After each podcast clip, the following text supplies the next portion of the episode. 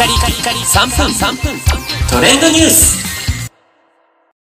ナビゲーターのしゅんです。今日あなたにご紹介するのは、2022年 SNS 流行語大賞についてご紹介いたします。4年前から実施されている、えーこの総合ネットセキュリティ企業 eGuardian 主催の SNS 流行語大賞の発表が、えー本日されました。こちらですね、19年には平成最後の、20年はステイホームおうち時間、そして21年が〇〇ツオ、マリトッツォとかね、えーそういったものが流行語という形で対象がありましたが、今年の1位となる、えー言葉、皆さん何か思いつきますでしょうか？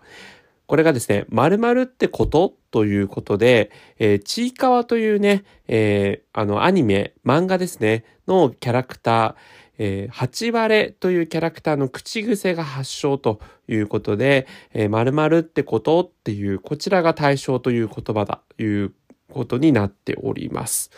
えーそしてですね、10位までの発表がありまして、2位が今現在放送中のドラマ、サイレント、そして朝ドラちむどんどんが第3位。4位はおハーブですわというお嬢様言葉。これ、あの、草っていうね、こう笑うっていうので、こう W マークを出すっていうネットスラングがありますが、まあそちらを丁寧に言った、えーそういった意味合いでおハーブですわと、まあ笑えるとか、そういうというようなほぼニアリコールの意味ですね。えーそして、ネットフリックスなどでも配信されている大人気アニメ、スパイファミリーのアーニャ語というところ、えー舌足らずのね、あの言葉がすごく可愛いということで、アーニャ語も第5位となっております。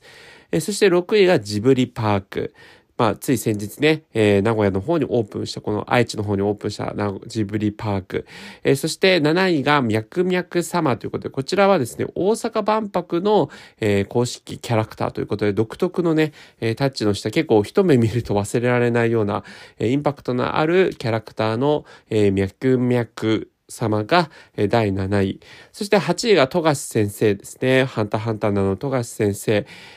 が8位。9位が落ち着いて聞いてください。まあ、これちょっとこうネット上で非常にこの構文をもとに、えーいろんなこうパロディといいますか、そういったものが生まれたんですが、まあ、そこから来ています。そして第10位が紙ストローということで、スターバックスをはじめとする大手外食チェーン店などが導入をしました。このね、紙ストローも、えーネット用語になっているということですね。えー他にも各部門、例えばゲーム部門ではスプラトゥーン3、えーテレビ映画部門では大河ドラマの鎌倉殿の13人などもランクインしました。それではまたお会いしましょう。Have a nice day!